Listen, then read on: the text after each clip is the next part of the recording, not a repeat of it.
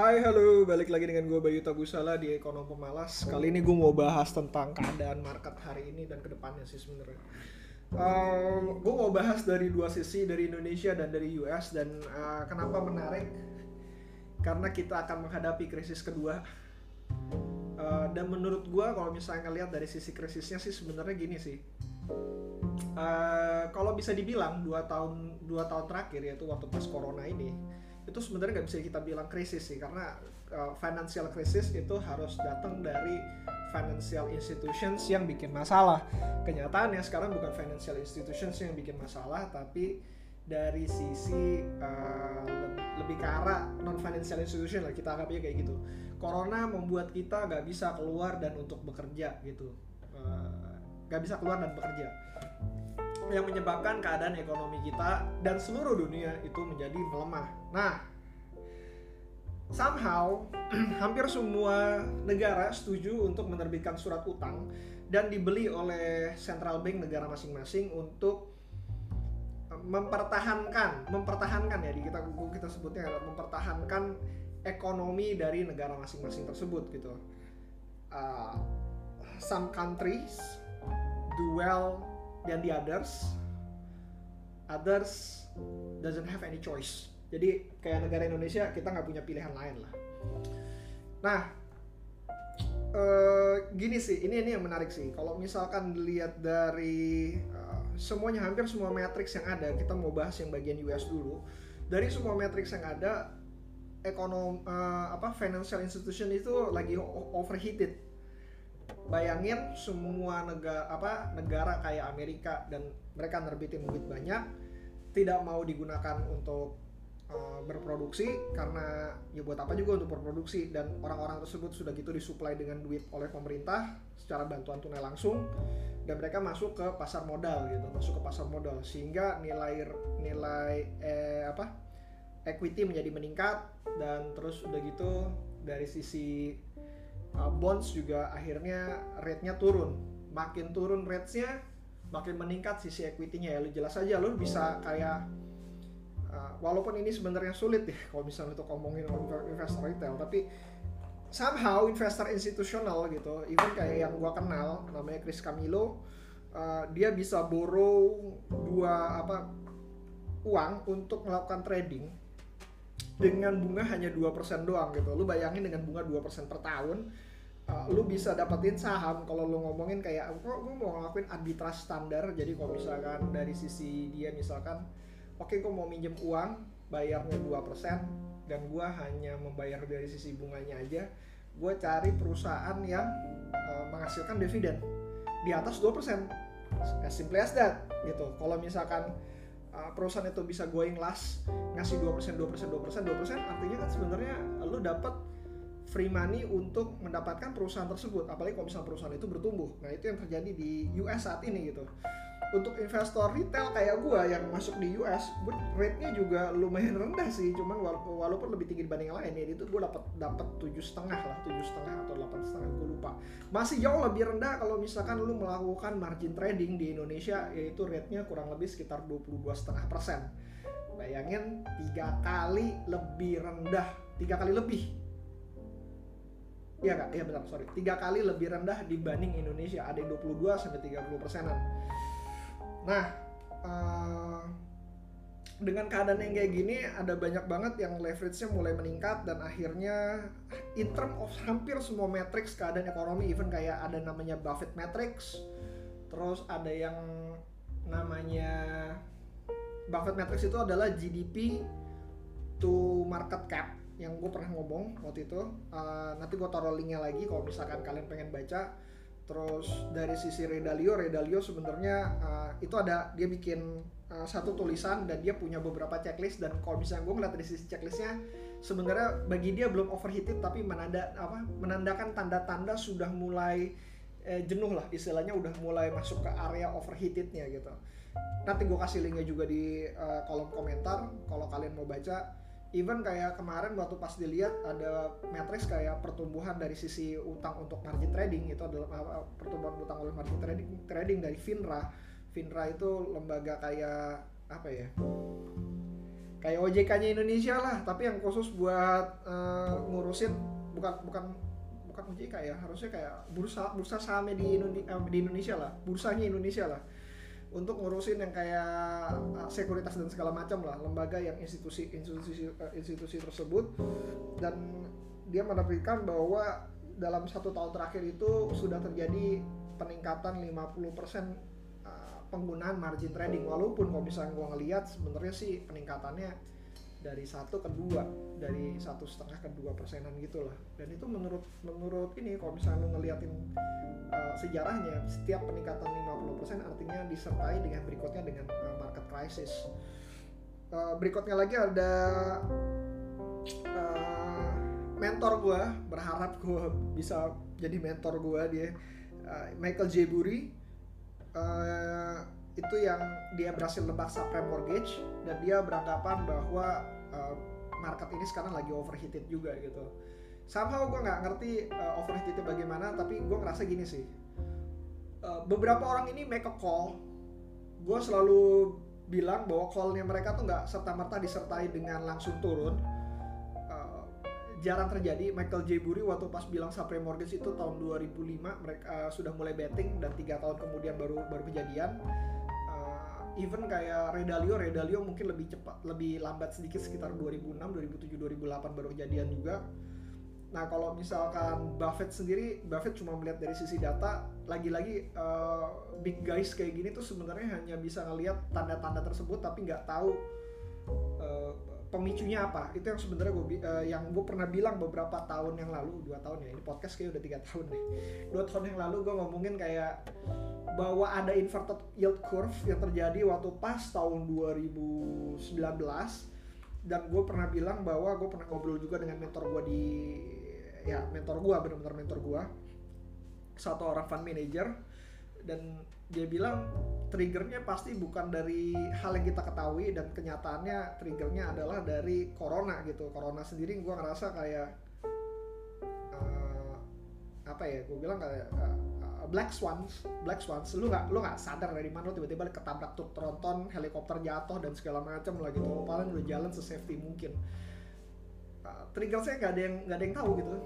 Trigger saya nggak ada yang tahu dan kalau misalnya bisa ngelihat sih sebenarnya ngelihat dari sekarang ya itu tadi uh, inverted yield curve terjadi dua tahun kemudian. Jadi kalau misalnya gue bisa bilang gue excited untuk dua tahun ke depan karena uh, kejadian ini akan berulang lagi kejadian apa uh, mirip-mirip kayak gini dan gue ngerasa kayak triggernya itu sekarang bisa gue pahamin adalah dari sisi uh, quantitative easing itu sendiri. Jadi kenapa kenapa nilai aset sekarang begitu banyak meningkat dan wah banget? Itu pertama karena nilai KI KI kita ya uang uang berlebih mereka mencari tempat untuk berteduh lah istilah tanda kutip.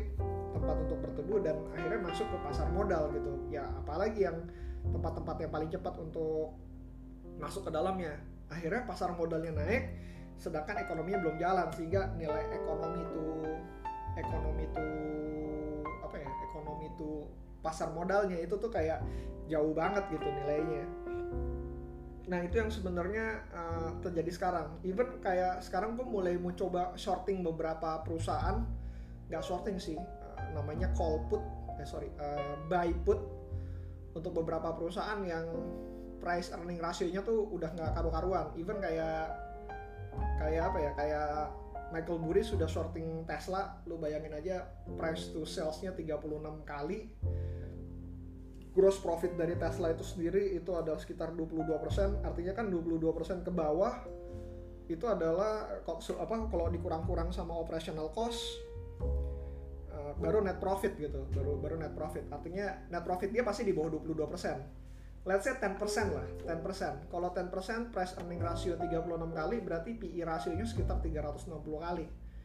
Nggak make sense dengan pertumbuhan Tesla seperti sekarang walaupun dia breakthrough tapi itu nggak make sense sama sekali. Dan menurut gua untuk bisa jadi justify gue untuk masuk ke dalamnya ya artinya dia harus turun 13 kali lebih rendah ya. 13 kali ya dari price earning ratio 36 kali turunlah 13 atau 12 kalinya lah. Kalau misalkan turun 12 kalinya artinya price earning rasionya ya eh, kalau turun 13 kalinya ya kalau turun 13 kalinya price price salesnya jadi dua price earning rasionya kurang lebih sekitar 20-an kalau price earning rasionya eh, price earning salesnya 3 atau 4 itu kurang lebih 30 sampai 40 kali. Dan menurutku masih justify karena revenue growth-nya itu di atas 100% gitu di atas 100% ya minimal turun lah tiga kalinya price earning salesnya antara growth-nya benar-benar bisa uh, jadi tiba-tiba kali tiga kalinya gitu yang which is menurut gua kayak nggak mungkin banget atau harganya yang mesti jatuh gitu harganya mesti jatuh. Dan itu yang dilakukan oleh uh, Michael Burry sekarang. Gua ngelihat kayak ada beberapa perusahaan yang kemarin gue invest dan gue keluar gue sekarang gue kayaknya bakalan sorting karena emang udah terlalu mahal banget dan gue gak bisa justify dari price earning salesnya yang sudah 36 kali padahal gross profitnya 30% gitu. Uh, ya gue menurut gue kayak gak make sense. Menurut gue gak make sense dan uh, dia bakalan kayak gitu untuk jangka waktu yang cukup lama nggak dalam waktu jangka waktu yang cepet cepet gitu untuk untuk untuk recovernya. Nah uh, gue udah kasih tahu bahwa sebenarnya market overheated ya tadi balik lagi karena QE-nya berarti kalau misalkan QE dari US itu mulai berhenti artinya market nggak inflated lagi. Dan gue rasa kalau misalkan terjadi yang namanya apa taking profit dan itu bakalan menggulung. Jadi semuanya taking profit karena nggak ada dana lagi yang masuk untuk inflated di ekonomi akhirnya market akan crash lagi menurut gue gitu crash di sini menurut gua lebih ke arah uh, financial crash tapi tidak pada institutional institutional crashnya gitu. Mudah-mudahan hopefully institusional enggak cuman kayak financialnya emang crash aja gitu uh, pasar modalnya yang crash aja karena marketnya terlalu inflated. Terlalu ditiup kayak balon lah istilahnya. Dan menurut gua itu dari kiinya yang kedua dari mana lagi? Dari uh, apa? Dari kenaikan rate-nya. Kalau misalkan rate dari uh, rate dari Fed itu mulai naik yang menurut Fed dia bilang katanya kurang lebih sekitar tahun 2023 ya itu baru akan uh, berakibat buruk pada pasar modal di US dan pastinya akan berakibat buruk pada pasar modal di Indonesia. Hopefully you are getting ready for that. Uh, stay in cash. Kalau misalkan bisa buy bond sementara untuk untuk sekarang sih menurut gua kayak dua tahun ke depan kalau misalnya untuk investor retail yang lain gue ngerasa kayak buy bond is much more safer than you are going to be in uh, uh, apa? Stock market gitu stock market gitu. Terus uh, bagaimana dengan Indonesia? Indonesia sekarang lagi ngalamin kayak covid seri 2 gue ngerasa bakalan ada hiccup bahwa di, di, di pasar modal. Gue menyetop pembelian beberapa aset perusahaannya uh, tapi gue masih melakukan penjualan terhadap aset-aset gue bukan gue mau stay in cash tapi gue ngerasa dari hiccup ini akan cukup lumayan karena kita bakalan ngeliatin 2020 Maret seri 2 yang menurut gue mungkin gak akan sedalam kemarin karena Indonesia tahu apa yang harus dilakukan dan investornya sudah mulai paham dengan apa yang mereka harus lakukan juga. Uh, kita bakalan ngulang series yang sama tapi nggak tapi nggak separah itu lah. Gue hopefully nggak separah itu. Itu yang itu yang menjadi bayangan gue jadi gue ngerasa bahwa bond market bakalan oke okay, uh, bond market akan oke okay, walaupun terjadi dalam waktu dua bulan ke depan akan terjadi kenaikan uh, rate dulu seiring dengan uh, pasar modalnya akan hiccup dia bakalan turun. Uh, kalau misalkan dari sisi gue gue sebenarnya getting ready untuk hard cashnya untuk melakukan pembelian tapi yang sudah yang sudah terbeli ya nggak akan gue jual juga gitu. Nggak akan gue jual juga. Kecuali gue beneran menemukan opportunity yang cukup bagus sehingga gue bisa yaudah cut loss aja deh kita pindah ke uh, tempat lain yang lebih oke okay lah lebih oke okay dan lebih baik untuk mendapatkan uh, apa mendapatkan returns tapi kalau misalnya itu nggak kejadian ya buat apa? Ntar aja gitu ntar aja. Dan kali ini gue udah tahu beberapa perusahaan yang gue incar dan bisa survive terhadap Corona Jilid 2 ini. Dan menariknya di Corona Jilid 2 ini men menurut gua kemungkinan besar tidak akan terjadi lockdown karena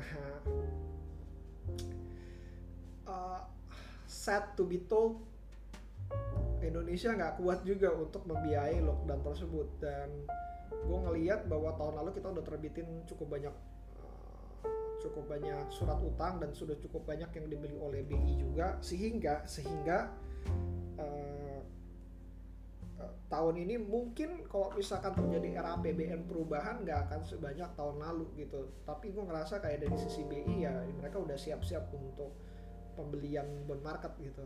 Dan gue ngerasa kayak KI-nya kita uh, masih terbatas ya. Kita lihat aja dalam 3-4 bulan terakhir sebenarnya KI-nya sudah mulai stagnan. Dan dari sisi rupiah sebenarnya masih mulai apa masih stabil ya. Balik lagi sih ini hampir semuanya gue bisa bilang bahwa uh, kekuatan kita cuma ada di investor lokal di Indonesia itu sendiri so getting ready I'm very excited untuk dua tahun ke depan. Uh, bukan bukan karena krisisnya karena uh, tapi gue ngerasa bahwa bahwa ini tuh benar-benar cukup menarik untuk di untuk untuk dijalankan dan untuk di bet balik lagi karena uh, apa ya? Karena karena menarik karena menarik. Sumpah benar-benar kayak karena menarik banget untuk dilihat. Dan gue gue membicarakan ini sebenarnya nggak cuma di podcast tapi di ruang terbuka juga. Maksudnya kayak di teman-teman gue dan segala macam